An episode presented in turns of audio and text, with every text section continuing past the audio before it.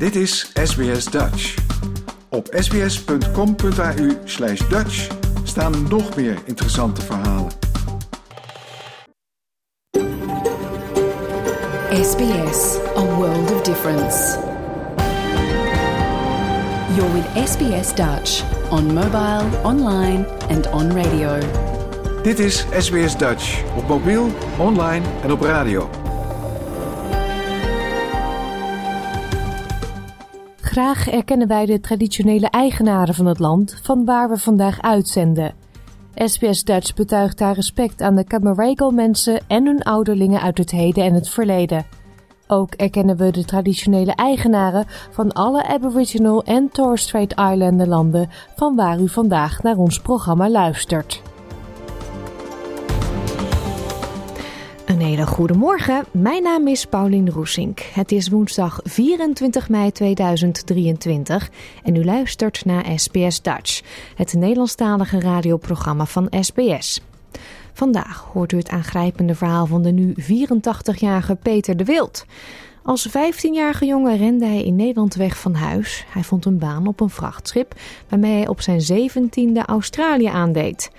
En omdat het leven aan boord verschrikkelijk was, besloot hij om aan wal te blijven en hier een nieuw leven op te bouwen. Verder aandacht voor een nieuwe campagne van de brandweer in Victoria, gericht op rookmelders in de slaapkamer. En EK IJf heeft drie nieuwe podcasttips voor u. Natuurlijk hebben we ook fijne muziek van Nederlandse bodem, maar we beginnen met het nieuws.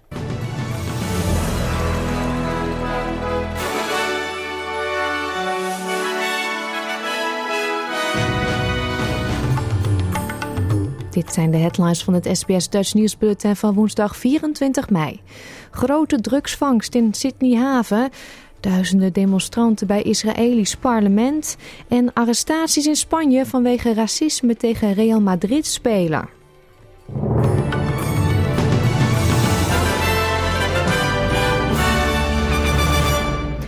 De definitieve versie van de referendumvraag over de Indigenous Force to Parliament is vandaag opnieuw onderwerp van gesprek in het federale parlement. Het parlement zal stemmen over de definitieve formulering van de referendumvraag samen met de wijzigingen in de grondwet als het voorstel wordt aangenomen. Volgens oppositieleider Peter Dutton zal het voorstel onze natie opnieuw racialiseren. Een opmerking die minister van Indigenous Affairs Linda Burney afdoet als desinformatie. Plaatsvervangend liberaal partijleider Susan Lee werd vanmorgen gevraagd of haar partij ervoor heeft gekozen om schriktactieken toe te passen bij de besprekingen van het referendum. Absolutely not. Of course, debate should be respectful. And overwhelmingly, it is. And we will always call out outliers who behave in a disrespectful manner, who have divisive language, and who don't treat this referendum in the way that all referenda should be treated in Australia. We will always call that out. But overwhelmingly, I'm pleased to see that people are asking genuine questions. Unfortunately, they're not getting answers. De federale politie heeft 300 kilo meth in beslag genomen. De harddrugs zaten verborgen in een zware hydraulische pers die vorige maand op een vrachtschip uit Mexico aankwam in de haven van Sydney. Agenten werden achterdochtig toen ze de zending niet konden scannen omdat het buitenste staal te dik was. Specialisten konden door het staal snijden waarna de grote voorraad verborgen drugs werd blootgelegd. AFP-rechercheur Salam Zraika zegt dat de autoriteiten denken dat de drugs een straatwaarde hebben van meer dan 270 miljoen dollar. The drugs hidden inside a steel hydraulic press could have been sold as more than 3 million individual street deals, and it had an estimated street value of more than $273 million. Duizenden mensen hebben zich verzameld bij het Israëlische parlement in Jeruzalem, waar de regering van Benjamin Netanyahu een controversiële begroting goedgekeurd probeert te krijgen. De demonstranten zwaaien met Israëlische vlaggen, zingen en blazen op hoorns. De extreemrechtse regering heeft te kampen met een crisis in de kosten van levensonderhoud en de gevolgen van de nu opgeschorte gerechtelijke revisie, waardoor investeerders wegliepen en de vooruitzichten op economische groei in heel, heel Israël verminderden. De Voorgestelde begroting ligt onder vuur omdat het 5,6 miljard Australische dollar toewijst aan discretionaire middelen, waarvan een groot deel gaat naar ultra-orthodoxe en pro-kolonistenpartijen. Volgens oppositieleider Yair Lapid is de begroting de meest destructieve in de geschiedenis van Israël. Deze demonstrant, een voormalig medewerker van het Israëlische ministerie van Buitenlandse Zaken, zegt dat de begroting alleen bedoeld is om de elites van het land te helpen. These people are doing nothing. The government of Israel is doing nothing for the state, for the people. Today is the day on which they are going to vote for a budget. This is not a budget for the state, is a budget for themselves, for their cronies, and uh, it will be a very, very great disaster for the state if this budget goes on. Frankrijk zet 35.000 veiligheidsagenten en het leger in tijdens de openingsceremonie van de Olympische Spelen volgend jaar. Minister van Binnenlandse Zaken Gérald Damanin zegt dat de beveiliging bedoeld is om aanwezigen te beschermen tegen bedreigingen, waaronder drones. Regarding drones, it's a completely new threat.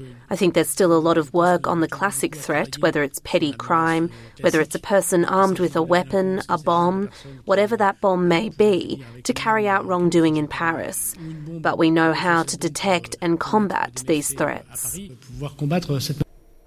Minister Damanin zei dat de regering de politie in andere Europese landen zal vragen om informatie te delen over personen die een terroristische dreiging kunnen vormen om te voorkomen dat ze naar Frankrijk afreizen.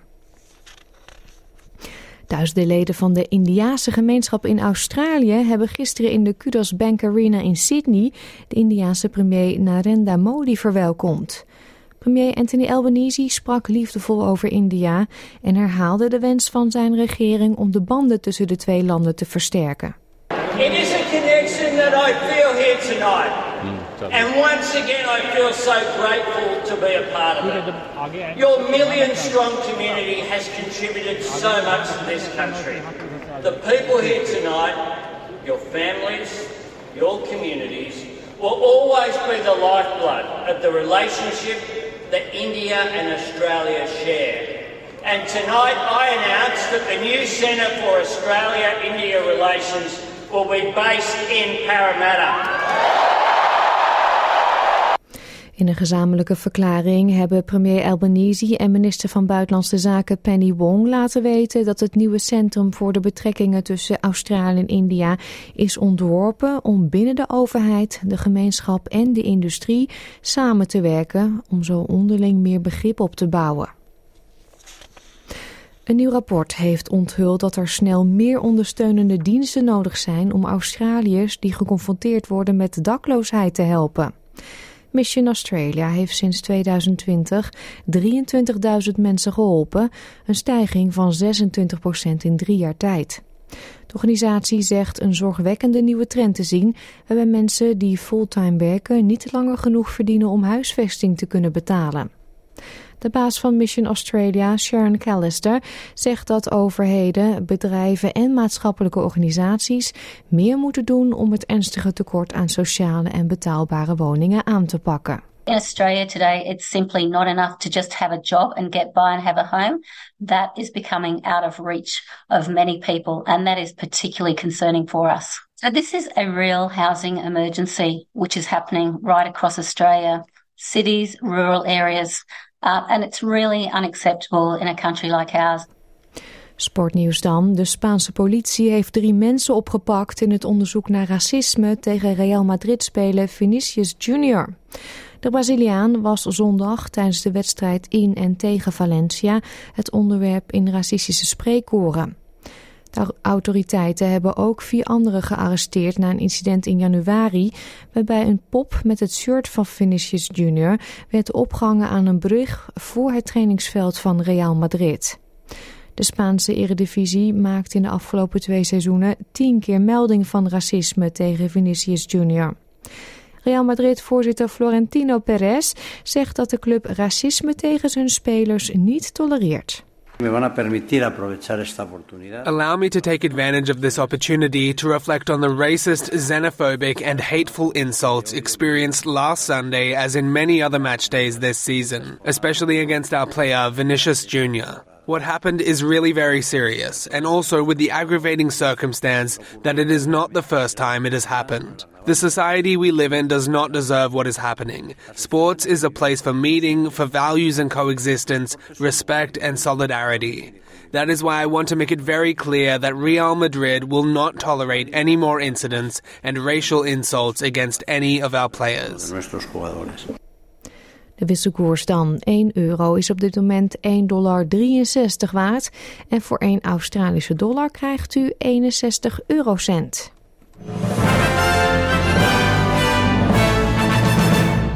Krijgt u nog het weerbericht voor vandaag. In Perth trekken een paar buien over en het wordt daar 21 graden. Het is overwegend zonnig in Adelaide 20. Melbourne gedeeltelijk bewolkt 17. Ook in Hobart is het vandaag gedeeltelijk bewolkt, maar een graadje warmer, 18. Voorstaande grond vanmorgen in Canberra. Verder is het gedeeltelijk bewolkt, 14. Het is zonnig in Wollongong, 19 graden. Ook zonneschijn in Sydney, 20. Ook in Newcastle laat de zon zich zien, 21. In Brisbane is het zonnig, 24. Er trekken buien over, Cairns 27 graden. Het is zonnig in Darwin, 31. En in Alice Springs schijnt de zon en wordt het maximaal 26 graden vandaag. Dit was het SBS Dutch Nieuws.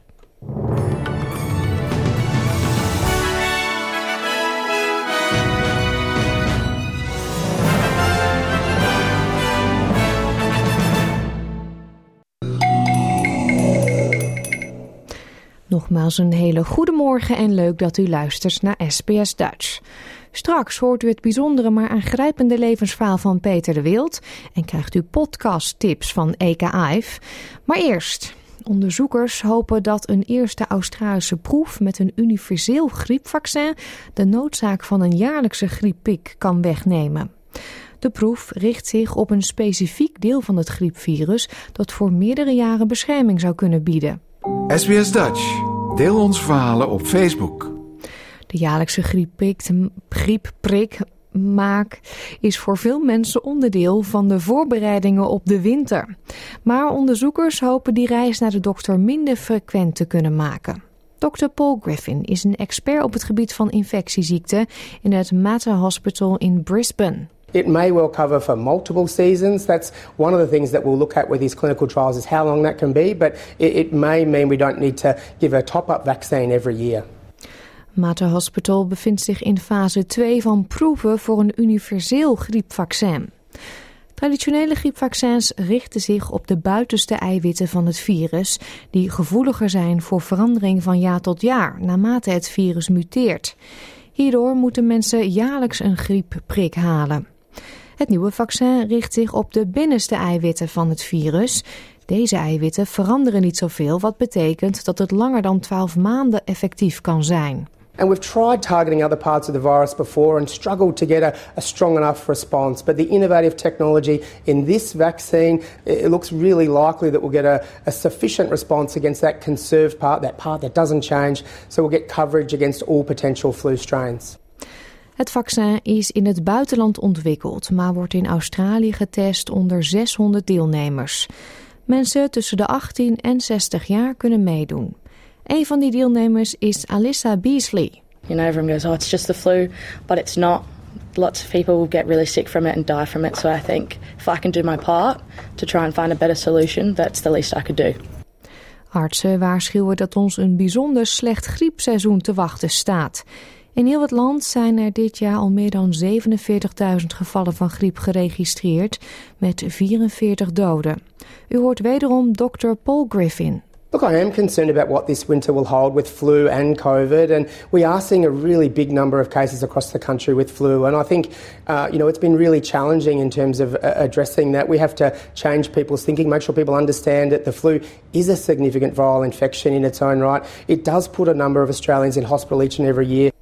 En hij waarschuwt mensen om niet hoogmoedig te zijn als het om vaccinaties gaat. We're doing okay in the older adults. That's sitting at maybe a bit over 40%. But in kids, we're really nowhere where we need to be. In the youngest children who are quite vulnerable for the flu, we're sitting at around 10% across the country, which is nowhere near where we need it to be.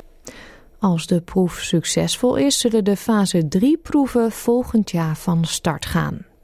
Dit was een verhaal van Sean Wales voor SBS Nieuws en door ons SBS Dutch vertaald in het Nederlands. Op 24 mei 2001, vandaag 22 jaar geleden alweer, werd in Hilversum een concert van Akda en de Munnik samen met het Metropoolorkest opgenomen. Dat is het geweldige orkest toen onder leiding van Dick Bakker. De televisieregistratie werd een maandje later uitgezonden op televisie en weer een maand later verscheen er een cd met daarop acht nummers van deze show. Van die cd draai ik nu als het vuur gedoofd is. Akda en Munnik dus live met het Metropoolorkest. Dan nu het levensverhaal van de nu 84-jarige Peter de Wild. Hij groeide op zonder moeder, woonde lange tijd in een kindertehuis en had het zwaar. Op zijn vijftiende rende hij weg en vond werk op een vrachtschip. Dat deze baan zijn leven uiteindelijk in positief, positieve zin zou veranderen, had hij niet durven dromen. Peter vertelde jongsleden over de vele aangrijpende momenten in zijn jonge leven en hoe hij het geluk vond in Australië. Jouw gemeenschap, jouw gesprek, SBS Dutch. I didn't migrate here. I jumped ship when I was 17 years of age. Yeah. I ran away from home when I was 15 and I joined the merchant navy. And so I was on a cargo boat. And uh, on in February 1957, and life was horrible. My whole beginning was horrible, and I couldn't stay on board ship because that was horrible too. And so I decided I stay in Australia to find a new life, and I did. Yeah, but that's quite an uh, uh, how how do I say that uh, in a polite way? Like a ballsy action. I mean, you're 17 years old. You run away from home. Yeah, You I end up away. on a ship. Yeah, well, you see, my mother was uh, died shortly after I was born in 1939, and I was number six in the family. And my dad married my mother's best friend, she, who promised to look after us. They had another two children during the beginning of the war, and then she passed away. So when I was about three or four, I was placed in a children's home, and that was horrible. Yeah, life wouldn't have been easy there. But one good thing that happened there was during the war from the children's home, we were actually sent out a bag for food because there was not enough food. And uh, I went on the hand of my elder sister, Else. Anyway, uh, years later, when I was in Australia here and I met my wife, her mother was telling us that uh, she fed children from the children's home. And we were actually, my wife and I were born very close to one another. And the children's home that I was in was close to where my wife lives. And my wife's mother was telling us that uh, she remembers a young girl of about 10 or 11 with her little brother on the hand, knocked on their door, and they were from the children's home, and she fed them and and I knew that I was the only one in the children's home that went on the hand of my elder sister, and so I've been in my wife's home when she was uh, about one or two years old and had a meal there. And then you And- met her mother again in Australia. Yeah, I met uh, Henny in Australia. Anyway, when I was um, um, about nine or ten, I was told that my father was coming to see me. I would, we were still in the children's home, and I was very excited about that. And uh, I talked too much apparently that morning, and uh, I was called in by the nun, and she said, uh, "You were talking when you shouldn't have." They locked me in a room, and my dad couldn't see me that day. That is And so that- sad. That's the sort of lifestyle that we had. You see, I didn't see my dad for another year and a half, I think it was. And I hadn't seen him since I was three years old. I was 11 when my dad had married again, and uh, we all were taken home, and that marriage was horrible. When I was about 14, I caught her during the day when I came home unexpectedly, I caught it with another bloke. And uh, shortly after I was 15, I ran away from home and joined the Merchant Navy. Yeah. What, what, what's that? The Merchant Navy? Can you explain that? Well, it's the cargo boat. See, they, they take cargo in from one all around the world. Yeah. So you've been on the ship for two years. Yeah, I was on the ship for about two, two and a half years. Yeah. And uh, on the 28th of February 1957, I couldn't stay on board ship because things were happening there that were horrible and I couldn't live with it.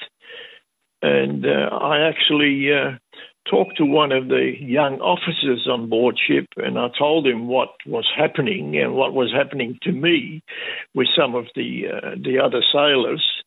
They were trying to take advantage of me and it was horrible.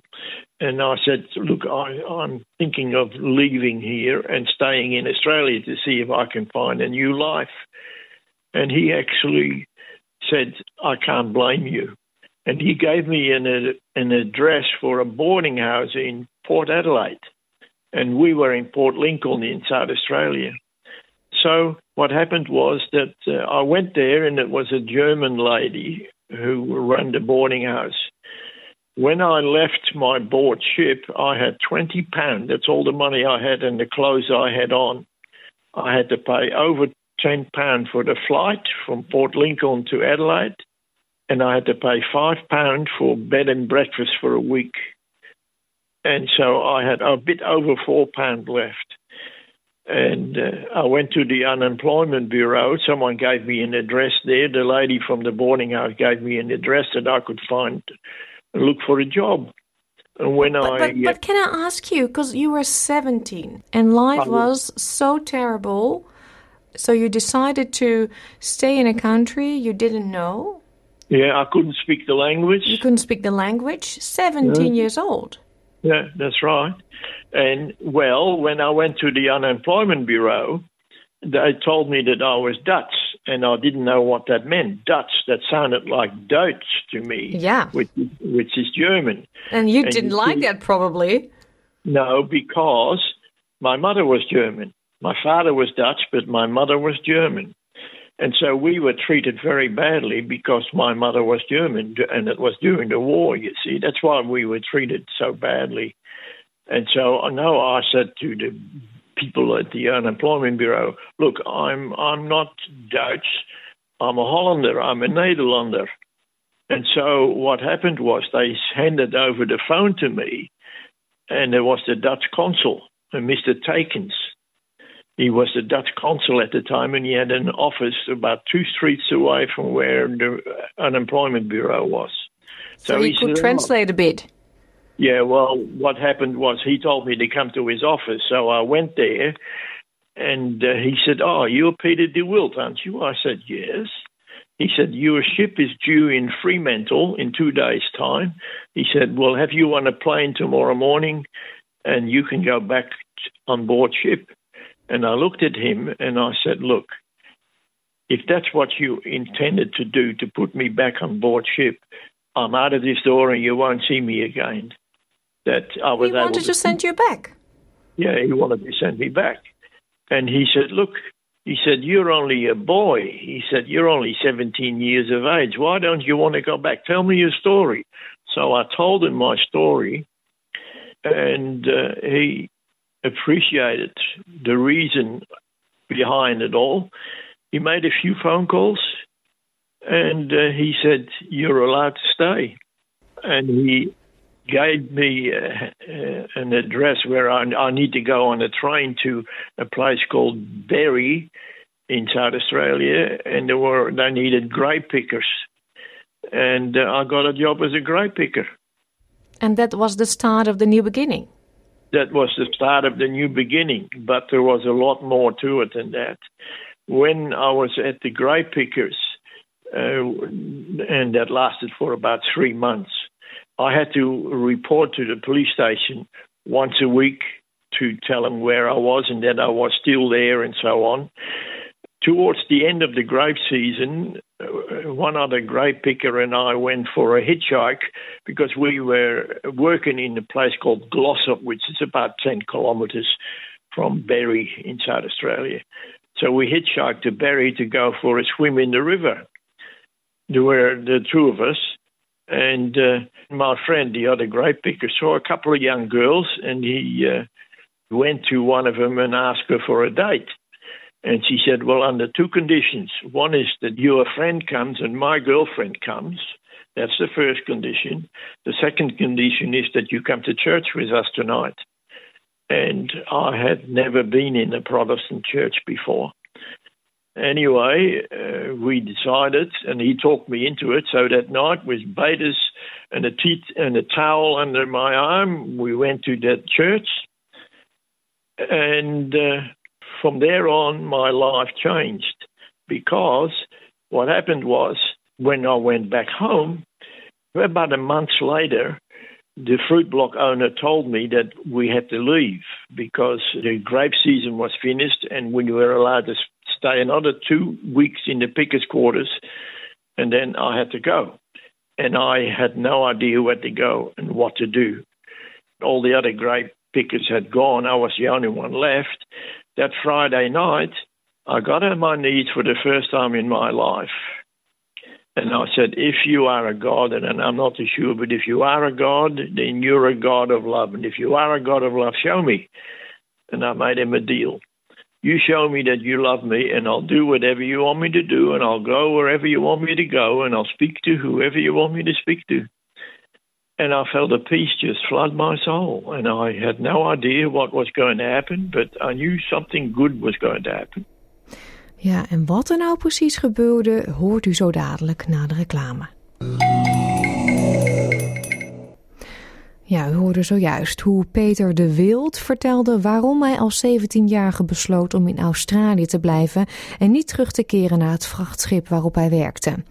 Het lukte Peter om werk te vinden als druivenplukker. Maar toen het seizoen erop zat en hij ergens anders heen moest, was hij ten einde raad. We hoorden hem dat zojuist vertellen.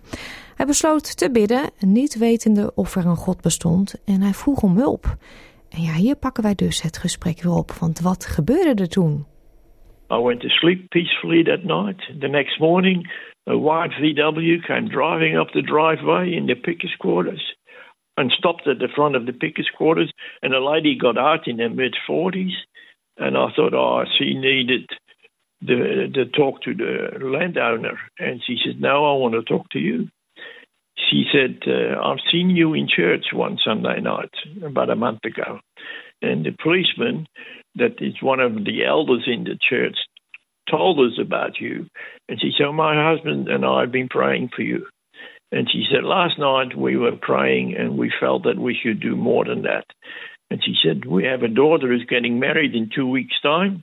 We have a room available. We would invite you into our home. We want you to come and live with us. And uh, she invited me into her home. And she became my mum for the next 43 years. What an amazing story. Yeah. And about a month later, when I was living with them, Mum came back from the bank, the National Bank in Derry, and um, and she said there is a lonely Dutch boy in the bank, and he he looks so sad and lonely. He's from Adelaide, and his family migrated a few years ago, and but uh, and he got a job in the bank, and they transferred him. And why don't you go and talk to him and invite him for a meal? So we did that, I went there and, and got to know him and invited him for a meal and was able to speak my own Dutch language. And uh, so we became friends. And then uh, sometime later, he said, Oh, I'm going home for the weekend. I turned 18 by then. I said, we, And he said, we, I'm going home for the weekend to Adelaide. You want to come? And I looked at him and I said, You got any sisters? and he said, Yeah, it's her 16th birthday. That's why I'm going. I said, I'm coming.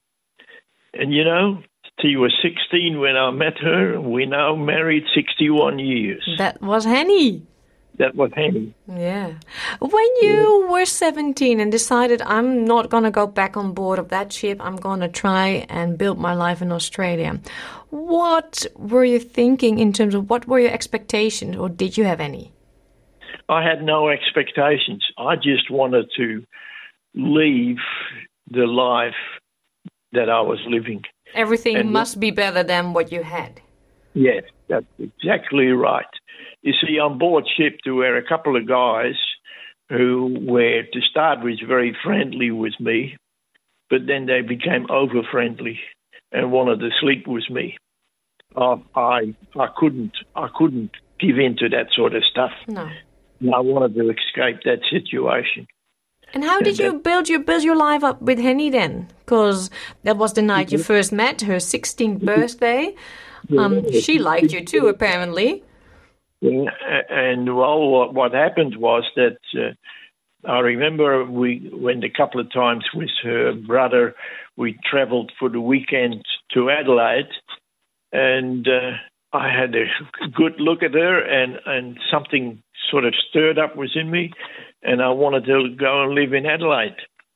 And and so I talked with my Australian parents, mum and dad Campbell. I talked with them, and I said, "Look, I, I need to go and live in Adelaide. And so I found a boarding house in Adelaide. And for a little while there, actually, I uh, boarded at her house. But that didn't last all that long because her mother was, uh, Uh, she could see that I was getting interested in her daughter and she didn't like that idea because of where I came from. And so I then had to find a boarding house again, and that's what I did. And ultimately, we decided we got married. On the 10th of March, we were married 61 years. Yeah. Was life in Australia much easier in the end? Well, Did you have a good was- life? Yes, yes. When I was in Holland, before I ran away from home, uh, I went to the uh, trade school, the Ambachtschool, as they called it. And when I finished there, I got a job as a an apprentice motor mechanic in the in the in in uh, Rotterdam. And uh, so when I left, uh, I'd, I'd done two years. And when I uh, came to Australia and I told my Australian parents, Mum and Dad Campbell, that I had two years as a trainee motor mechanic, uh, they helped me find a job as a as a motor mechanic, as a trainee motor mechanic. And so I I done three years there, and uh, then I got a job with a Dutch firm in Elizabeth, near to Adelaide, and uh, I did uh, mechanical engineering. I did their maintenance uh, work there, and and learned another trade of uh, engineering works. Mhm. Yeah. And- have you ever been in touch again with your dad and with your siblings who are still in the Netherlands? Yes, well, I wrote to my dad, but never got a reply. And uh, when was the year now? My dad died in 1965, I think it was. And it was just before Henny and I decided we would go to Holland and go and visit him because I'd never got a reply back from my family, you see. And so when I got to Holland in 1965 with Henny, we went to stay with my sister. And when we arrived there, I was told that my dad had passed away just a month before. And uh, I then discovered that the letters that I had sent to him, he never got. My uh, stepmother burned them all. She read them and burned them all. She never gave him any of the letters that I sent him. We actually, in 1965, Henny and I stayed in Holland and we worked there for six months, both of us. Then we went to Canada, where my other family lives. My sister and two brothers were up there, or three brothers actually. And so we stayed there for six months and worked for six months. And uh, then we came back to Australia again. Yeah. Do you have, even though I've, all the things that happened, do you still have warm thoughts when you think about the Netherlands? Oh yes, I mean Holland. You know, ik, you know that old song. Ik hou van Holland. Het landje aan de Zuiderzee. And you know, yeah, it always stays in mind. We still love Dutch and love the Dutch tradition. Well, your uh, language is still there. Yeah, oh yeah, the language is still there. Although, I've, because I hardly speak it now, it's easier to speak in English. And uh, I've been in ministry since 1965. Uh, when we traveled the world, we realized that the world needed a change. That you know, people in the world needed help, and and I was helped by the love and the grace of God, and so we decided I'll go into ministry. I felt led to go into ministry. Ja, en zo wijde Peter de Wild of Pieter de Wild de rest van zijn leven aan de kerk. Wat een ongelooflijk bijzonder verhaal. En wat fijn om te horen hoe gelukkig hij uiteindelijk is geworden met zijn Henny. Heeft u naar aanleiding van het verhaal van Peter behoefte aan een praatje? Dan kunt u 24 uur per dag contact opnemen met Beyond Blue op 1300 224636. Peter zei het in het gesprek al dat hij Nederland nog steeds een warm hart toedraagt. En hij noemde daarbij het liedje Ik hou van Holland van Heintje. En dat nummer gaan we nu helemaal draaien. De Country Fire Authority en Fire Rescue Victoria hebben een nieuwe campagne gelanceerd waarin ze mensen aanmoedigen rookmelders te installeren in hun slaapkamers. Uit cijfers blijkt dat momenteel slechts 17% van de Victorianen rookmelders in hun slaapkamers heeft, terwijl die het verschil kunnen maken tussen leven en dood.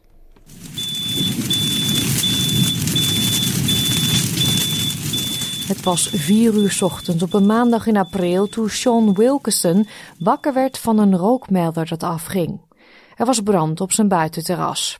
Het vuur sloeg al snel over naar de keuken en zette via de muur het dak van zijn huis in Belgrave Heights in Victoria's Yarra Ranges in lichter laaien. Sean zegt dat ongeveer 30% van het huis werd verwoest. It's a very frightening experience. I ran down the house, and when I first saw the fire through the doorway, um, you have all these thoughts: what can I do? Can I put the fire out? Um, and very quickly, I realised that it was out of control. There's nothing I could do. Uh, so that's when I just tried to get everybody out of the house as quickly as possible. And my wife rang triple zero. Na de brand in zijn huis heeft Sean zich aangesloten bij een campagne van de Country Fire Authority, de CFA, en Fire Rescue Victoria om anderen aan te moedigen om net als hij rookmelders te installeren. Uit gegevens van de CFA en Fire Rescue Victoria komt naar voren dat meer dan 72% van alle dodelijke branden in Victoria beginnen in slaapkamers en andere woonruimtes maar slechts 17% van de mensen heeft rookmelders in hun slaapkamers. Gary Cook, waarnemend hoofdofficier van de brandweer, zegt dat rookmelders essentieel zijn. Having working smoke alarms in bedrooms uh, and in living areas in, in our houses will give our families the greatest chance of being alerted to a fire and give us the greatest chance of them getting out safely. Gary Cook zegt dat het installeren van rookmelders in slaapkamers en woonkamers mensen de grootste kans geeft om een brand te overleven, vooral als het weer kouder wordt. As the cooler months are coming on us now and we saw snowfall um, you know, across the Alps and in, in lower areas, in fact, around the state over the weekend. So a lot of uh, home heating systems, in uh, clothes dryers, all of those things that we do when the winter months are with us, we'll see an increase in fires in households. So if we if we think about that, the chances of the fires occurring go up. Then having working smoke alarms in your house will give you the greatest chance of being alerted should something go wrong. And if it happens to go wrong, you and your family then have the best chance of getting out safely. Darren McQuaid is assistent brandweercommandant voor Community Resilience bij Fire Rescue Victoria. Hij zegt dat rookmelders batterijen moeten hebben die 10 jaar meegaan, maandelijks moeten worden getest en jaarlijks zouden moeten worden schoongemaakt.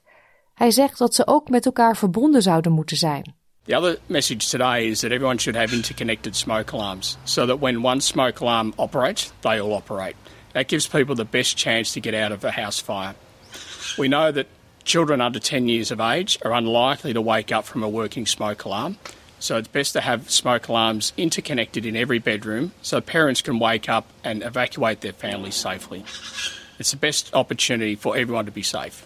Dankzij werkende rookmelders heeft het hele gezin van Sean het overleefd. Hij roept iedereen op om gehoor te geven aan de boodschap van de brandweer. CFA uh, responded very quickly. Um, many of them are here today, and they're our neighbours and friends, and they were here and um, did a remarkable job in saving, you know, most of our home. So three or four minutes longer, if I had hesitated, or if you know they were further away or responded more slowly, we would have lost the entire home. But uh, the combination of the smoke alarms and their quick response and professionalism has saved our home um, and potentially, you know, our lives. Dit was een verhaal van Sophia Tariq voor SBS Nieuws in het Nederlands vertaald door SBS Dutch. Gaan we verder met kinderboeken, een iets luchtiger onder onderwerp. Larissa de Ru is leesconsulente bij een bibliotheek in Nederland. En iedere maand bespreekt ze hier bij ons enkele kinderboeken waarmee u de Nederlandse taal levendig kunt houden binnen uw gezin. Bijna iedere ouder krijgt wel te maken op een gegeven moment met een kind dat bang is voor monsters. En dan vooral vaak liggen ze onder het bed. Leuke monsterverhalen kunnen helpen om deze angst weg te nemen. SBS Dutch op radio, online en op je mobiele telefoon.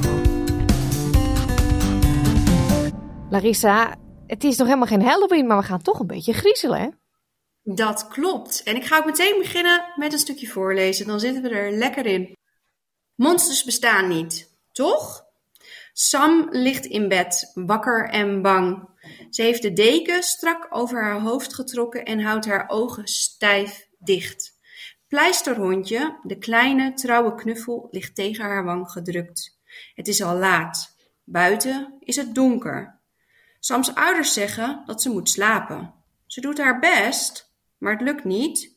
Ze is te bang. Ze hoort namelijk vreemde geluiden in de kast en onder het bed. Nadat haar moeder een verhaal heeft voorgelezen, speuren haar ouders de hele slaapkamer door op zoek naar de monsters. Nooit vinden ze er een. Volgens Sam zijn ze er wel, ze laten zich gewoon niet zien. Ze zitten namelijk goed verstopt. Sams ouders laten de deur altijd op een kier staan en een lampje op de gang branden. Ze mag roepen als ze toch bang wordt. Het is een heel dankbaar thema, hè? Monsters, als je het dan hebt over kinderboeken. Ja, zeker. Ehm, en denk ik ook zo herkenbaar voor ja, ieder kind. Dat idee van die monsters onder je bed. Ehm, dus ik dacht, dat is wel een hele goede om, uh, om het daarover te hebben. Het stukje dat ik voorlas komt uit het boek Sam en de Monsterbende. En het heet dan, dat is de titel voor een, een nieuwe serie die gestart is. En dit eerste boek heet De Regenboogfabriek. Ik vind dit nou echt zo'n boek. Mijn dochter die zal hem meteen uitkiezen, want hij is heel kleurrijk. Um, ja, de tekeningen zijn gemaakt door Marion Middeljans. En zij tekent inderdaad heel kleurrijk. Uh, ze maakte eigenlijk vooral de illustraties, heb ik gelezen, uh, met krijt. Daar werkt ze heel graag mee. En ik vind het zelf heel leuk dat de illustraties ook echt door het hele verhaal verweven zitten. Kleine tekeningetjes, maar ook mooie grote pagina's. Um, die ook heel erg aansluiten bij uh, de sfeer van het verhaal. Want wat er eigenlijk gebeurt met Sam is, zij is heel bang voor monsters. Nou, dat is natuurlijk heel herkenbaar.